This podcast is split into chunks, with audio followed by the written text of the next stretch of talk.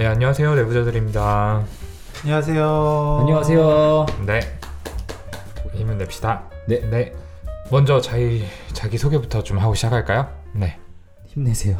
네. 괜찮아요. 네, 안녕하세요. 네. 정신건강의학과 전문의 허기영입니다. 네, 안녕하세요. 저도 정신건강의학과 전문의 김지용입니다. 예, 그리고 저는 우동훈입니다. 반갑습니다. 네, 반갑습니다. 네. 잘 지내셨죠? 예, 잘 지내셨죠? 네, 오랜만에 네. 보네요. 네, 저희 뭐 자주 본다는 이야기 너무 많이 해가지고 좀 식상하지 않을까 싶은 생각도 드는데, 어쨌든 저희가 언제 봤나요? 주말에 보고 이틀 전에 보고요. 그렇죠. 네. 네, 그리고 또 오늘 이렇게 수요일 밤에 다시 만나게 네. 됐습니다. 그렇습니다. 네, 뭐 근황 토크 이 정도로 할까요? 네, 뭐 딱히 또 드릴 말씀이 없네요. 네, 네 뭐 저희 내부자들 근황은 별게 없는 것 같습니다. 네, 다들 뭐 비슷하게 네. 흘러가는 것 같아요. 네, 각자 뭐, 위치에서 진료하고. 그러게 뭐 좋은 소식 없어요? 좋은 소식 없어요, 전. 되게 단호하시네요. 진짜 없어요. 네. 저도 뭐 떠오르는 거는 없네요. 동훈이가 요즘에 인스타그램에 제 감성 사진들을 많이 올리더라고요. 네. 네. 여러분, 오동훈 선생님 인스타 좀 팔로잉 해주세요. 지금 인플루언서가 되려고 마음 먹었는데 네. 숫자가 너무 없어가지고 네, 네. 약간 속상하셨어요. 아, 너무 막 그 사진이 네. 좋더라고. 반응들도 좋지 않았나요? 아, 네. 아, 제가 잘못했습니다. 네, 뭐 저도 못해요. 멋있더라고요. 다자이 오사무 이렇게 그런 것도 있고, 올리고. 아, 스토리도 그렇게 하고. 네. 또 사진 올린 거 이제 정면을 보지 않는 약간. 인스타 감성 아니에요? 네. 네. 찍는데 어려웠어요, 많이. 네. 두 분은 별로 안 봐주실 줄 알았는데 네, 관심 가져주셔서 감사합니다. 아, 그럼요. 제가 꼬박꼬박 좋아요도 누르고 있고. 네. 근데 뭐 가을이 깊어지고 있는 것 같습니다. 네. 다들 건강 잘 챙기시고요.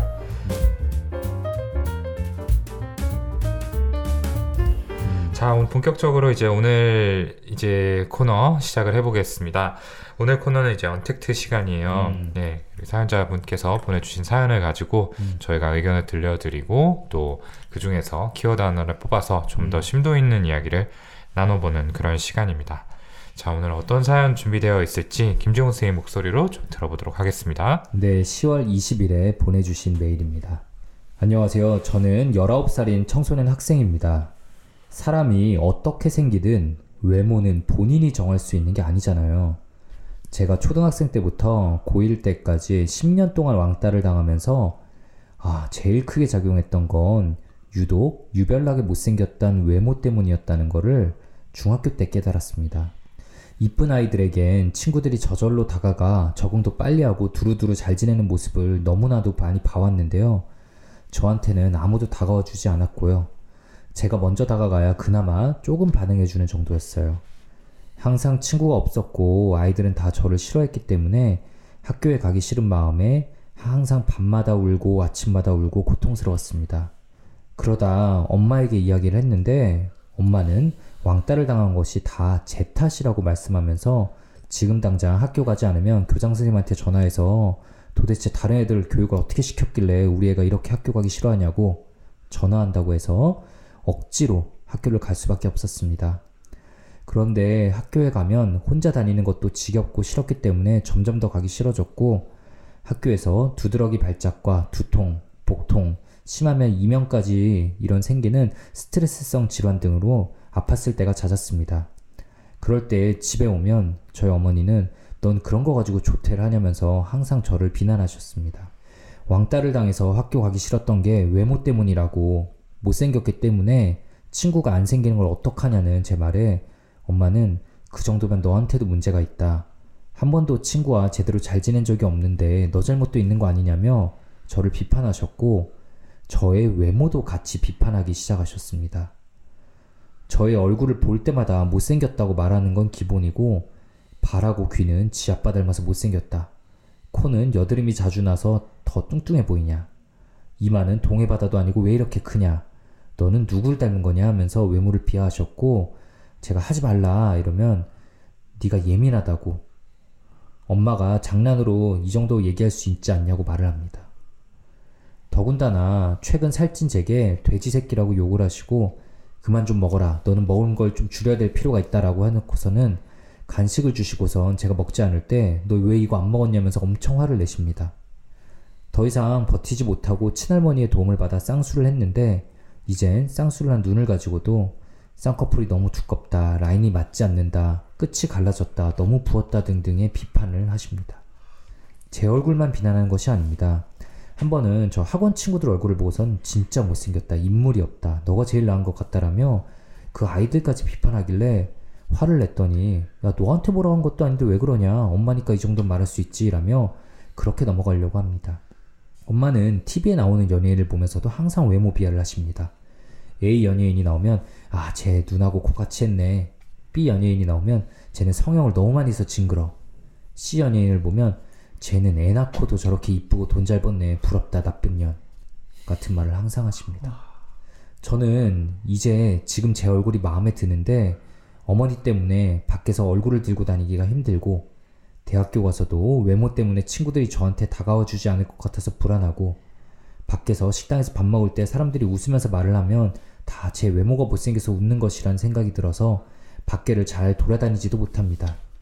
외모로 인해 자꾸 거울을 보게 되고 거울만 보면 죽고 싶다는 생각이 들고 자살 시도를 한 적도 있고 계속 자살에 대한 생각이 들고 계획을 세우기도 해서 스스로가 불안합니다.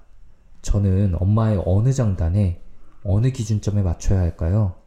하지 말라고 수십 번 수백 번 말했고 제가 고통받는다는 걸 충분히 알 텐데도 불구하고 저렇게 말하는 어머니의 심정이 너무 궁금합니다. 이제는 어머니와 연끈을 생각도 하고 있는데 어머니의 반응도 불안하고 걱정됩니다. 지금 문제들을 어떻게 해결해야 할지 해결 방안을 알려주시면 감사하겠습니다. 네, 사연 잘 들어봤습니다. 굉장히 외모에 대해서 비하적인 이야기를 계속해서 하시는 어머니 때문에 고민이신 사연자분의 이야기를 들어봤는데요. 두 분 듣고 좀 어떤 느낌 받으셨나요? 네, 중간중간 진짜 뭐 한숨이 나올 정도로 네, 감탄사가 나올 정도로 좀 힘든 포인트들이 있었는데 그러니까요. 진짜 고생이 많으셨겠다 싶고 그리고 이 아마 이제 들으시면서 아마 다른 청취자분들도 좀 많이 공감을 하셨을 텐데요. 근데 이것도 되게 많이 줄인 거예요. 네. 그러니까 사실 힘든 얘기들이 네, 이 위에도 너무너무 많거든요. 사연 많이 줄였습니다. 네. 저 너무 고생이 많으실 것 같아요. 네. 그러니까요.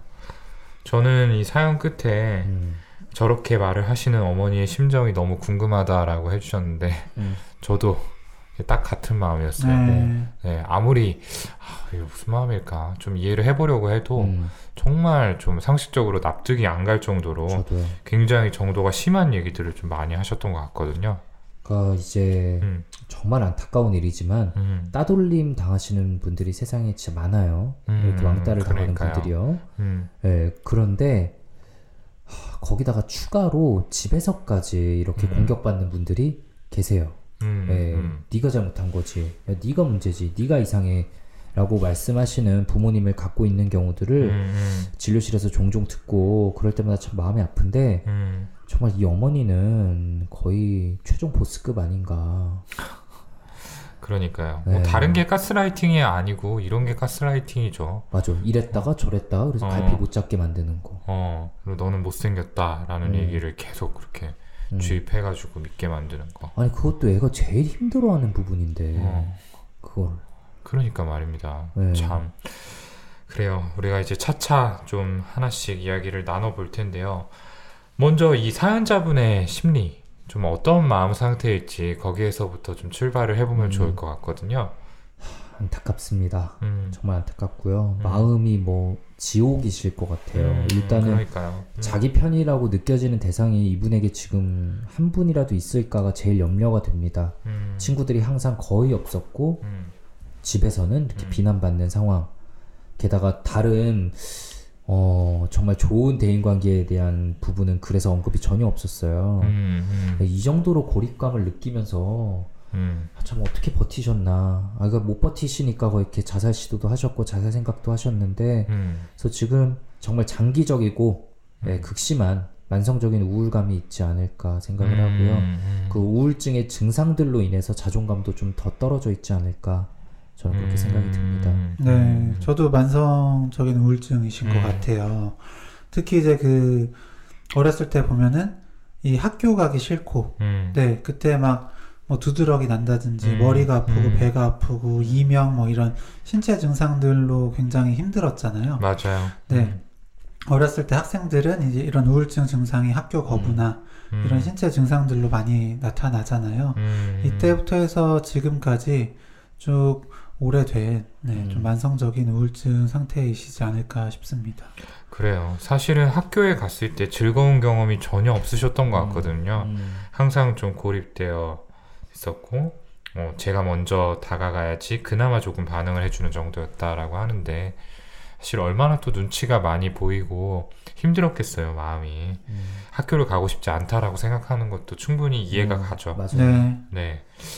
그리고 이제 이런 상황이 워낙 오랫동안 지속이 되다 보니까 이제 이렇게 만성적으로 좀 거부당한 상황으로 인해서 자존감이 굉장히 많이 낮아져 있을 거란 생각이 들어요. 그러니까 처음에는 뭔가 이거를 다른 사람 탓으로 또 돌려보고 상황 탓으로 또 돌려보고 했을 텐데 이런 상황이 오랫동안 지속이 되다 보면 결국에 원인은 난가 봐 라고 이렇게 생각을 할 수밖에 없는 거죠. 맞아요. 그래서 지금은 이제 미래도 안 좋게 바라보죠. 아직 오지 않은 미래도 분명히 이렇게 될 거야. 대학교 가도 친구들이 나한테 안 올 거야. 맞아요. 어떤 공동체 가도 그럴 거야. 그리고 식당에서 밥 먹을 때 다른 사람들 웃는 것도 나 때문이야. 라면서 극도로 자존감이 낮아져 있을 때 보이는 반응들이 지금 관찰되죠. 그렇죠. 네. 특히 이제 뭔가 사람들이 말을 했을 때 그것들을 두고 나를 좀 비웃는 것 같다라고 느끼는 지금 부분들이 있는데 관계사고라고 우리가 표현을 하죠. 나와 특별히 관련이 없을 것 같은 중립적 자극도 나와 관련 있는 것으로 해석을 하는 경향인데 이게 결국에는 자아의 경계가 조금씩 무너지고 있다는 어떤 초기 사인이기도 해요. 그러니까 자존감이 굉장히 떨어지면서 나를 지킬 수 있는 최소한의 힘도 없어지고 있는 그런 상황이라는 거죠. 맞아요. 이런 것들이 흔히들 이런 관계사고까지 얘기하면 이거 뭐 조현병이나 망상장애에서 나타나는 거 아니야? 라고 생각하기 쉽지만 물론 그게 맞는데 이렇게 만성적인 우울증이나 혹은 자존감이 너무 떨어져 있는 상태에서는 예, 이런 현상들이 나타납니다. 네, 이렇게 오랫동안 따돌림을 경험하신 경우에도 예, 그 반응으로서 네, 나타날 수 있는 증상 중에 하나입니다. 그래요. 그리고 이 사연의 주인공이라고 할 수 있는 이제 어머님에 대한 이야기를 안 할 수가 없겠죠. 네, 사실 모든 내용들이 다 좀 충격적인데 어떤 부분이 좀 기억에 남으세요? 두 분께서는? 뭐니뭐니 해도 그 살찐 그 사연자분께 네, 돼지 새끼라고 욕을 하신 뒤에 그만 좀 먹어라. 그러니까 너는 먹는 걸 좀 줄여야 돼. 라고 하시고 또 간식을 주신 뒤에 먹지 않으면 너 왜 이거 안 먹었어? 라면서 이 화를 내시는 이 부분이 아닐까 싶습니다. 그러니까요. 네. 아 이거 진짜 웃으면 안 되는데 가끔 진료실에서 이렇게 웃을 때 있어요. 헛 웃음이죠. 어이가 없어서. 어이가 없어서.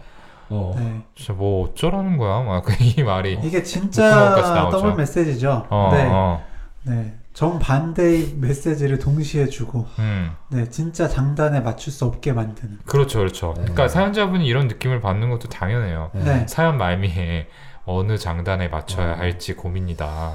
제 환자분 중에 이제 정말 많이 좋아지신 분이 있는데 그분도 어머니께서 좀 비슷한 느낌이시거든요. 그분이 이제 시험으로 오랫동안 이제 시험들로 고생하다가 이번에 시험을 봤는데 좀 잘 본 거예요. 그래서 엄마가 시험 잘 봤냐?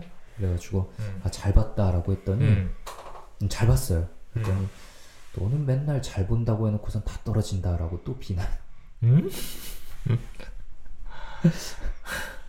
아유. 네, 그래서 그때도 저도 참 들으면서 헛웃음이 나왔거든요. 잘 봐서 이번에는 좀 자신 있게 얘기했는데 그러니까요. 그거 역시 비난으로 돌아오는 상황.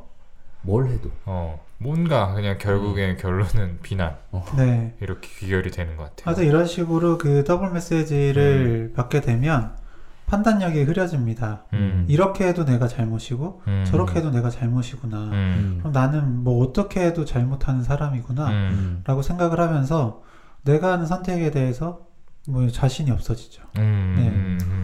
아까 오동훈 선생님이 가스라이팅 잠깐 얘기했었는데 이거 진짜 가족 사이에 일어나고 있는 가스라이팅 아니에요 이거? 그렇죠. 진짜 충분히 그렇게 볼 수 있는 상황이에요. 네.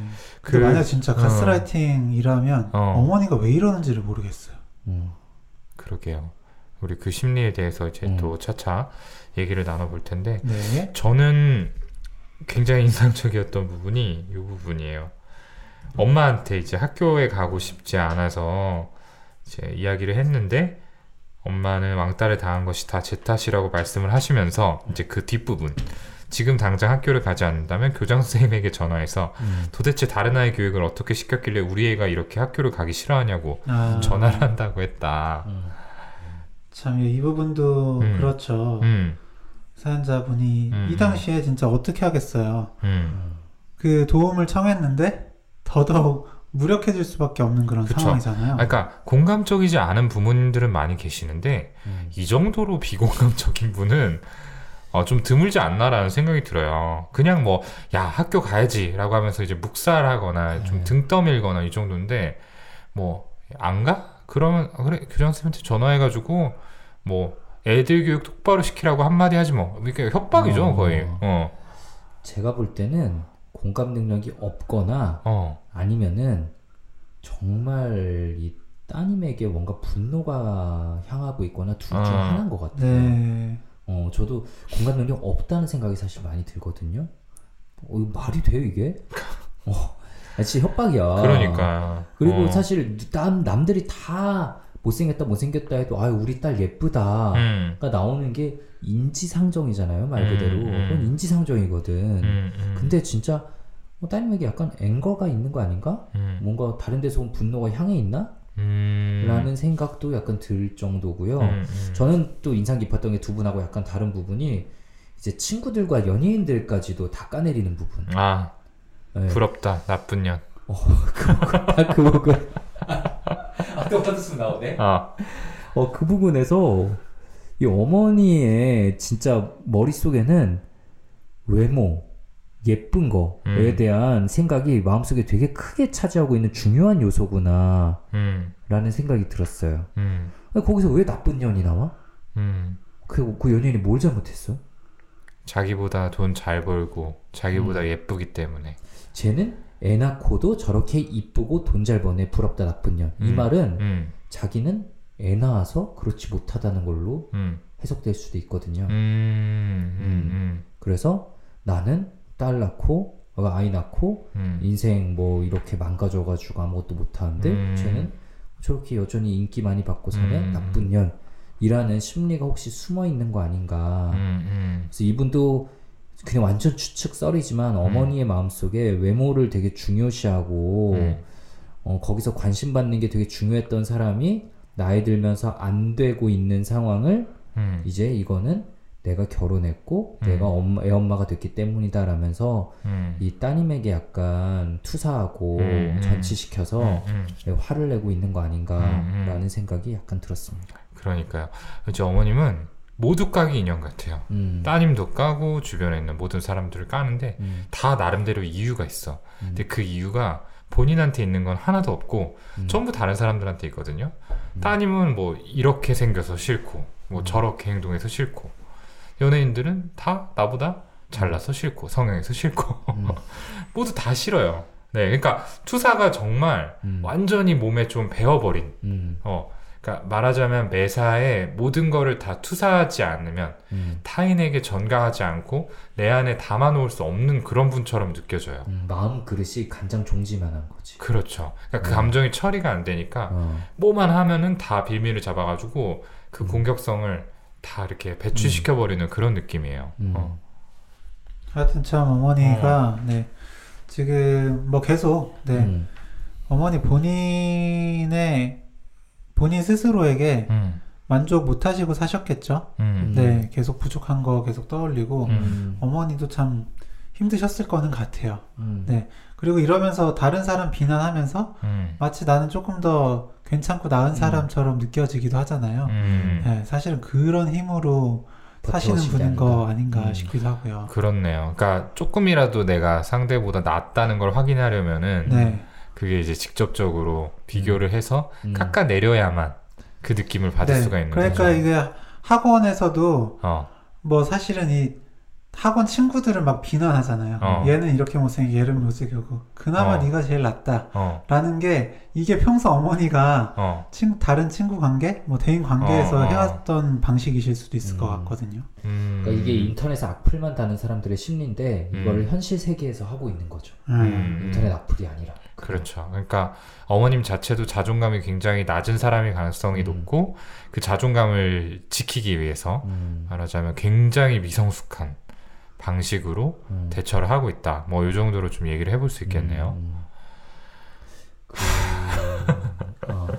그리고 그 선생님께서 마지막 부분에 그 수십 번 수백 번 하지 말라고 얘기했고 충분히 제가 고통받는다는 걸 알 텐데도 불구하고 저렇게 말을 하신 어머니 심정이 너무 궁금하다라고 하셨는데 수십 번 수백 번 말씀하신 거는 사실이시겠지만 이렇게 고통받는다는 건 모르실 것 같아요. 네네네. 이렇게 힘들 건 아니고 나는 그냥 장난일 뿐이고 나는 엄마인데 사실 이런 장난은 당연히 받아줄 수 있는 거고 넌 그냥 예민한 아이다.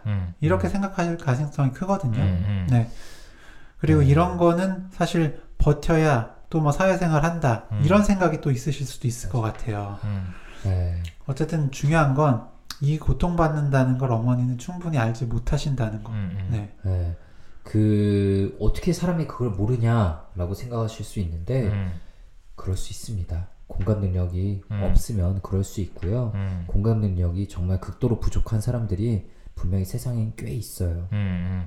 아까 우리가 이제 감정끓은 얘기를 했고 김지용 선생님이 간장 종지만 하다라고 표현하셨는데 그 말이 딱 맞는 것 같아요. 그러니까 따님이 힘들다라는 얘기를 하면 사실 엄마된 입장에서 불편한 마음이 들죠. 아, 얘 뭐가 문제일까라는 생각도 들고 뭔가 좀 안쓰럽고 걱정되는 이런 부정적인 감정들이라고 분류되는 감정들이 이렇게 계속 생겨나게 되는데 그거를 조금도 담아둘 공간이 없는 거예요.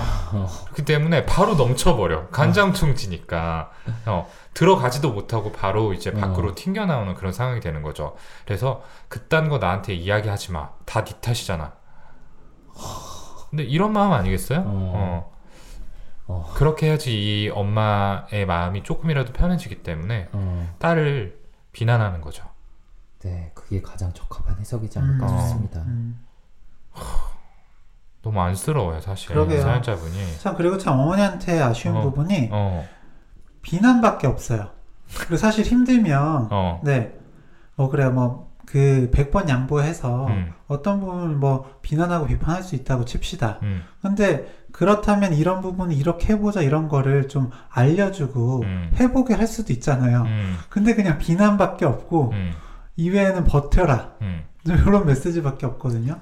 네. 아, 진짜 너무 힘들 것 같은 거죠. 네. 저는 어머니에게 굳이 진단을 하나 붙이자면은 당연히 저희가 직접 뵙지 않고 진단 얘기하는 건 항상 부담스러운 일이지만 이머추어 퍼스널리티를 붙일 것 같아요.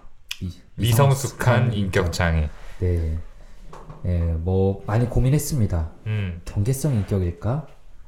그것도 좀 가능성이 있어 보이는데 그래도 미성숙한 인격이 조금 더 맞지 않을까 라는 생각이 들 정도네요. 맞아요.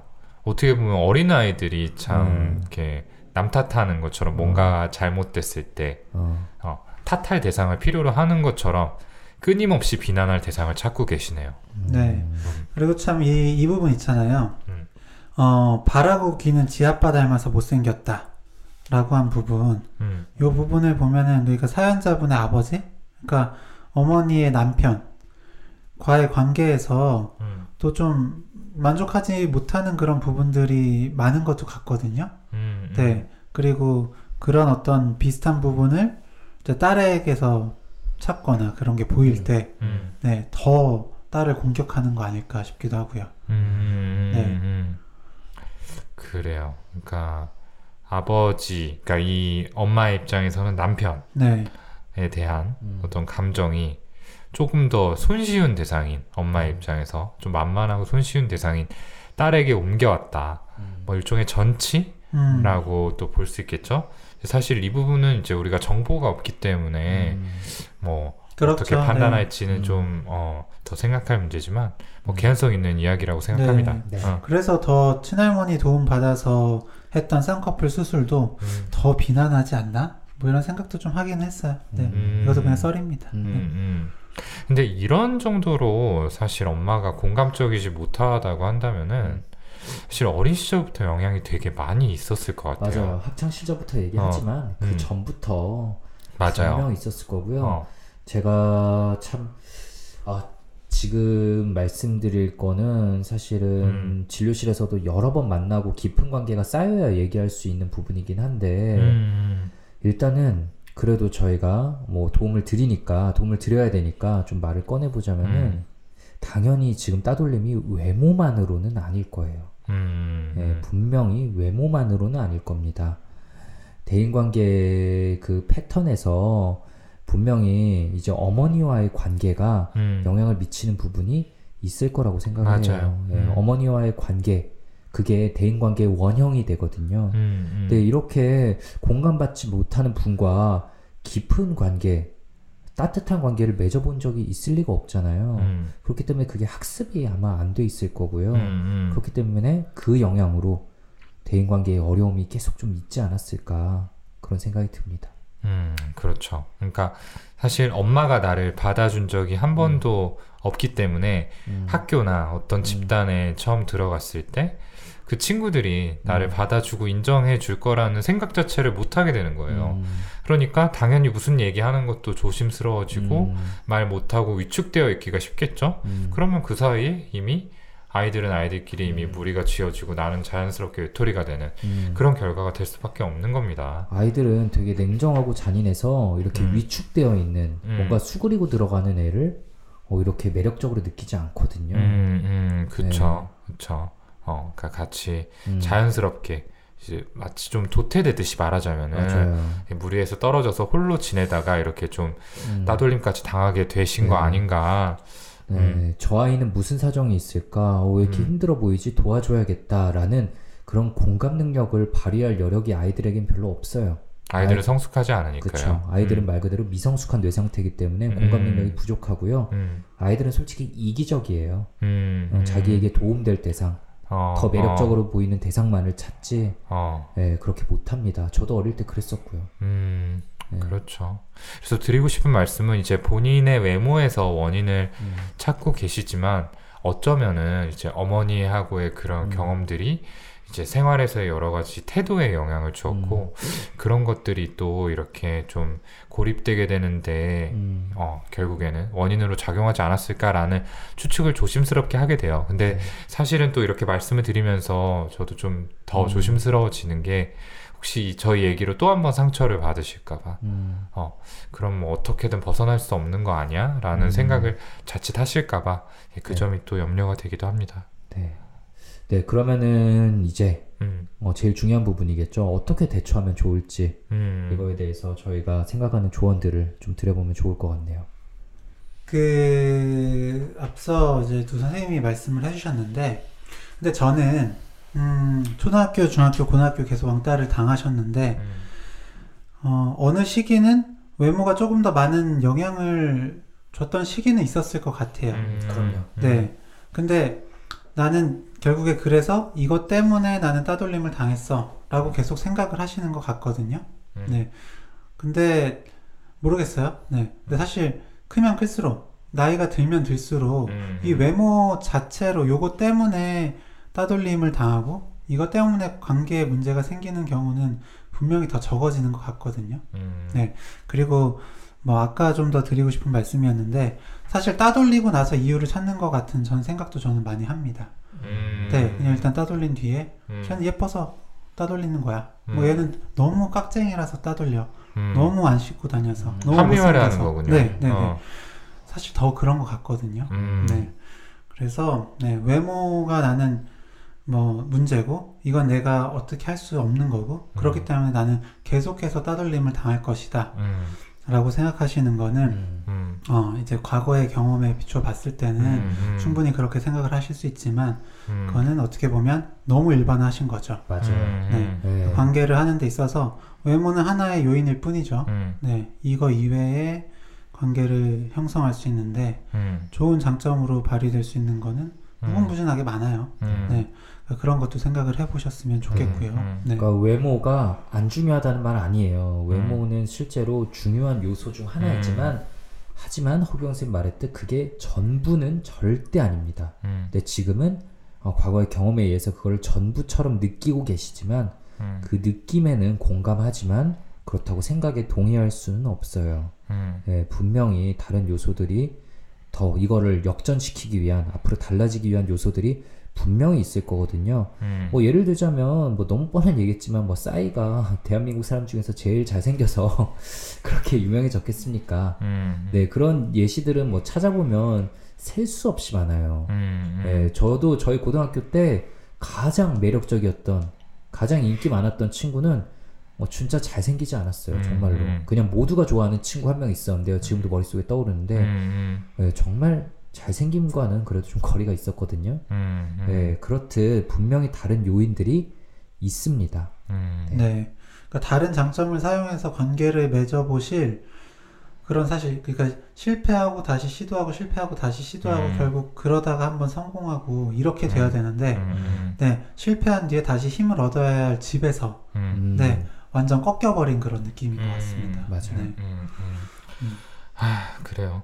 저는 이제 사연자분한테 제일 드리고 싶은 말씀이 일단은 그 뭔가 내 탓을 하는 엄마의 시각에서 조금 벗어나서 한 발 떨어져서 다시 좀 생각을 해보셨으면 하는 겁니다.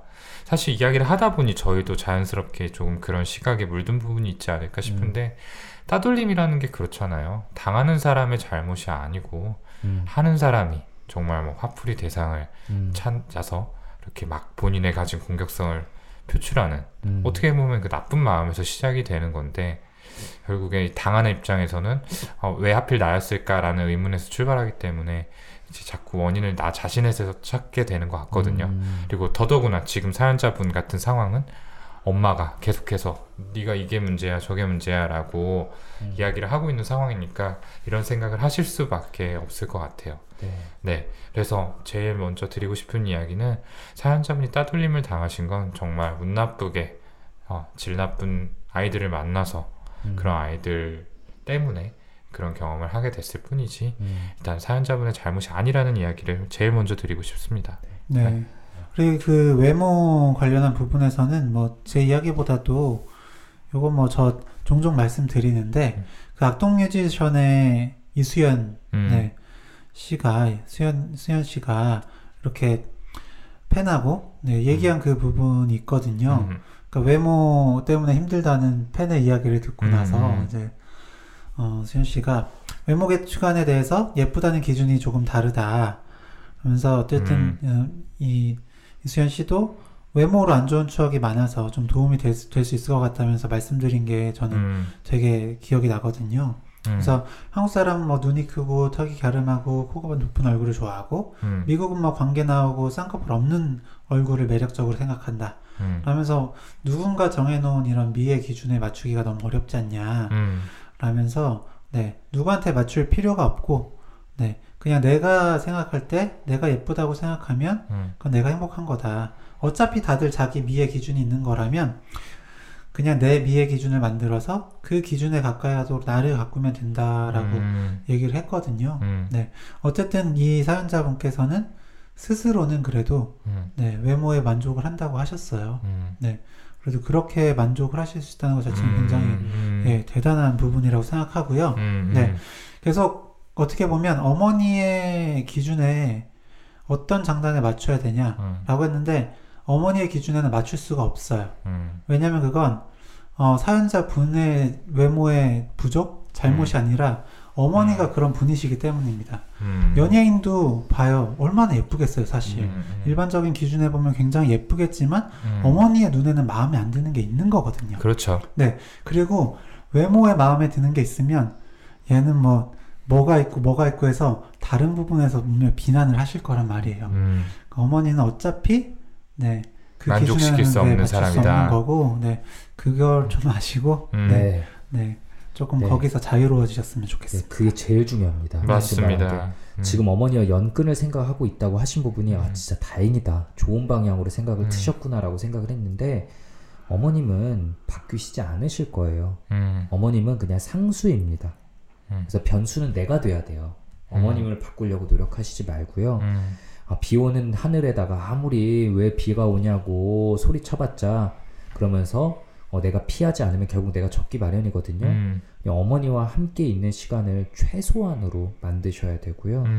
예, 그냥 당장 독립하는 건 아직 청소년이어서 경제적으로 힘들 수 있을 거고 그럴 때는 그냥 집에 있는 시간을 줄이세요. 집에서는 그냥 잠만 잔다고 생각하셔야 되고요. 어머니께서 공격하시는 말에 지금 상처받는 건 분명히 마음속 깊은 곳에 그래도 기대심이 남아있기 때문일 거거든요. 어머니가 다른 어머니들처럼 좀 따뜻하게 말해주면 얼마나 좋을까라는 기대심이 있는 걸 텐데 참 이 말 드리기 너무 좀 안타깝지만 그 기대를 확실히 내려놓으실 때 더 심리적으로 독립하실 수 있을 거예요. 네. 그러니까 엄마가 뭐 너 눈이 너무 부었다 하고 그냥 네, 방으로 들어가시고 네, 살이 너무 쪘다 그럼 하고 들어가시고 그렇게 해서 최대한 너무 네, 그러니까 대응하는 시간을 너무 오래 가지 않으셨으면 좋겠어요. 결국 내 감정 소모거든요. 그러니까요. 저희가 이제 악플에 대처하는 방법을 이야기할 때 보는 시간을 최소화하면서 곧바로 지우자라고 이야기를 했잖아요. 네. 마찬가지인 것 같아요. 엄마의 이야기도 더 길어지기 전에 하고 이제 듣는 시간을 최소화하면서 자리를 피하는 거 네. 그게 최선일 것 같고 장기적으로 봤을 때는 김지용 쌤이 얘기한 것처럼 좀 물리적으로 거리를 두는 저는 이제 고등학교 3학년 나이신 것 같거든요. 아무래도 이제 대학 진학을 앞두고 계실 텐데 뭐 기숙사라든지 조금 뭐 다른 지역에 있는 학교에 진학한다든지 네, 비슷한 옵션이 있다면은 네, 그런 것들도 적극적으로 고려하셔야 되지 않을까? 라고 생각을 합니다. 네, 그런 시점을 기점으로 그런 사건, 그런 이벤트를 계기로 완전 그냥 성격이 달라졌다. 다른 대인관계를 맺고 살아갈 수 있게 됐다라고 얘기하시는 분들 네, 종종 뵙거든요. 네, 분명히 가능합니다. 네, 과거가 꼭 반복되지 않고요. 미래가 어떻게 될지는 아무도 몰라요. 어머니에게 영향받지 않는 본인의 영역을 만들어가는 게 정말 중요할 것 같아요. 네. 어머니의 어떤 장단에 어느 기준점에 맞춰야 할까요? 라고 질문 주셨는데 누차 저희가 말씀드렸듯이 이건 맞출 수 없습니다. 맞추면 기준이 바뀔걸요? 네, 네, 네.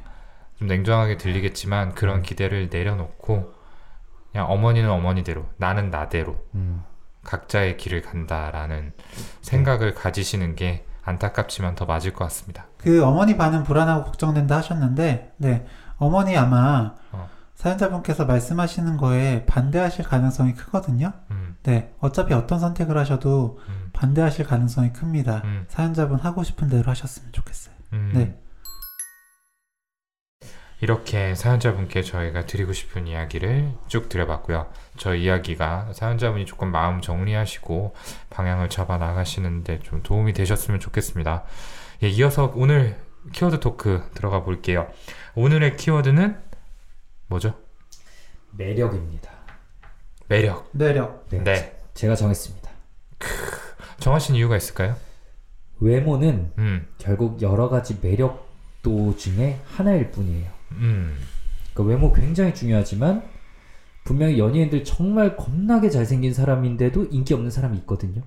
그렇죠. 네. 근데 그 사람보단 분명 못생겼는데 인기가 넘치는 사람들도 있어요. 그러니까 분명히 외모는 매력도 중에 하나일 뿐이다.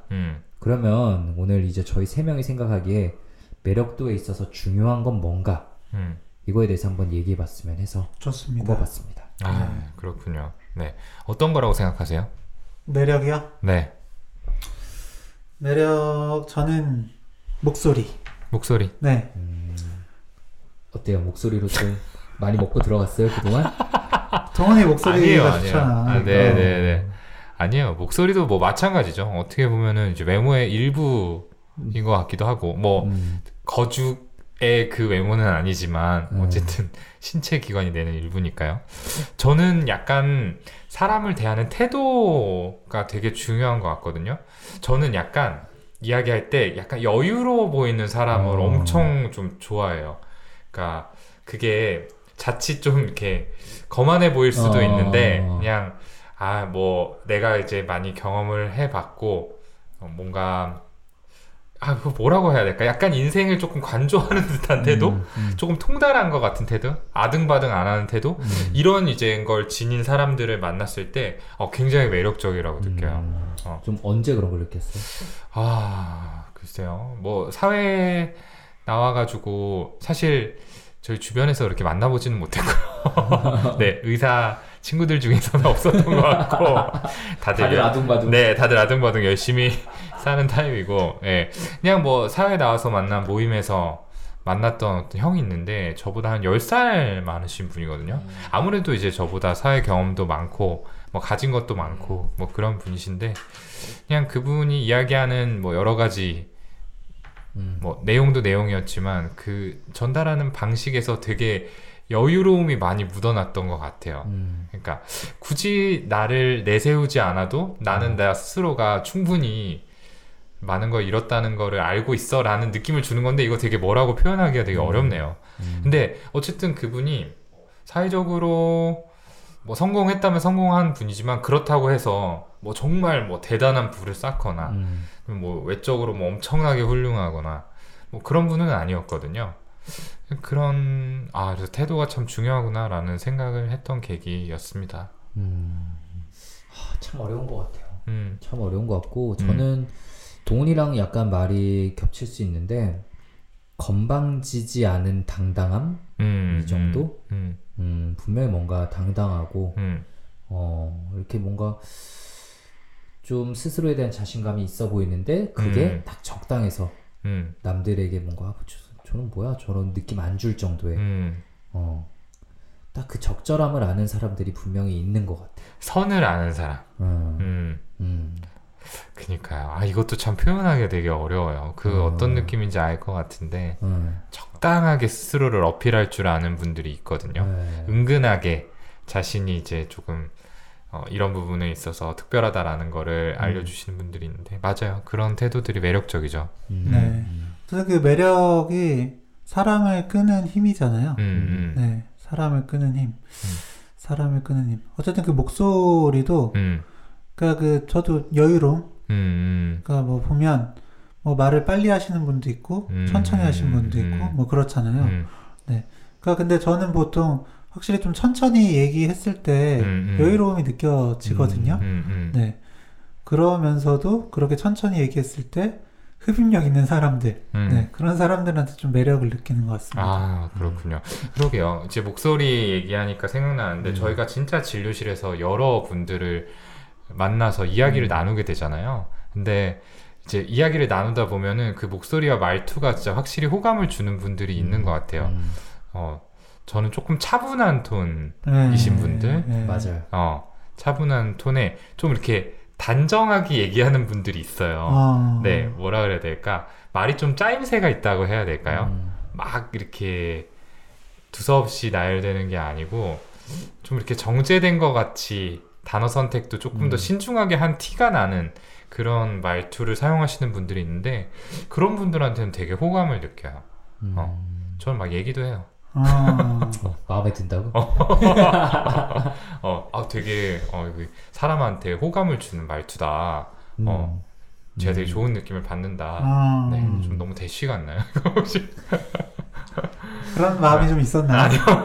없었습니다. 네. 전이 유발자. 네. 그리고 저는 뭐, 네. 이성도 그렇고, 네. 동성도 그렇고, 그, 똑똑함에서 저는 좀 매력을 느낍니다. 공부 잘하는 거랑은 좀 달라요. 네. 그러니까 뭐, 센스라고 할까요? 센스. 네. 그런 게 좀 보일 때, 매력을 느끼는 것 같아요. 진짜 많아요. 뭐가 많은데 그러니까요. 이것들을 지금 말하는 것들의 공통점이 뭘까를 그나마 짚어보면 여유 아닐까요? 여유. 근데 네 맞아요. 그런 부분이 저는 분명하다고 생각하는데 근데 또 약간은 불안하고 위태한 분들 있잖아요. 네. 그런 분들한테 끌리기도 하거든요. 그런 분들이 가지는 매력이 또 있어. 그러니까요. 네. 약간 보호해주고 싶은 그 막 병양미 연양미 이런 얘기 하잖아요. 백치미 얘기도 있었고. 네. 그러게요. 그 생각해보면 매력이 참 다양해요. 그러니까 그 뭐야 쇼미더머니 요번 거는 역시 안 보시겠죠? 아, 네네. 네. 뭐 근데 있습니다. 그 염타 씨가 그 심사하면서 얘기했던 게 있거든요. 그 약간 그 긴장하는 그런 불안에서 오는 재미가 있다. 근데 그런 게 느껴져서 되게 좋았다라고 했는데 실제로 되게 딱딱딱딱 해서 되게 완벽하게 끝내지 않더라도 되게 매력 있는 무대가 있거든요. 네. 사람도 그런 거죠. 약간 좀 진솔해 보이는 면이 있죠. 네. 그렇게 좀 불안한 태도들에서 오는. 근데 매력은 정말 다양한 게 정말 다양한 게 예를 들어서 저희가 뭐 그 경계성 인격에 대해서 기존에 방송도 많이 했었고 모두가 좀 주변 사람들이 힘들 수 있는 성격이다라고 얘기를 하지만 그 경계성 성격의 그 매력에 빠져서 힘들면서도 연애를 못 끊어내시는 분들 얘기 진짜 많이 듣잖아요. 맞아요. 네. 그걸 어떻게 표현해야 될까? 근데 실제로 진료실에서 봬도 매력이 있으세요. 맞아요. 어떤 포인트에서 네 그렇게 느끼시는지 알 것 같다. 뭐 이런 생각이 맞아요. 들죠. 얘기를 하면 할수록 진짜 매력은 이렇게 다양한가요? 4차원 매력 이런 것도 있잖아요. 또 심지어. 네.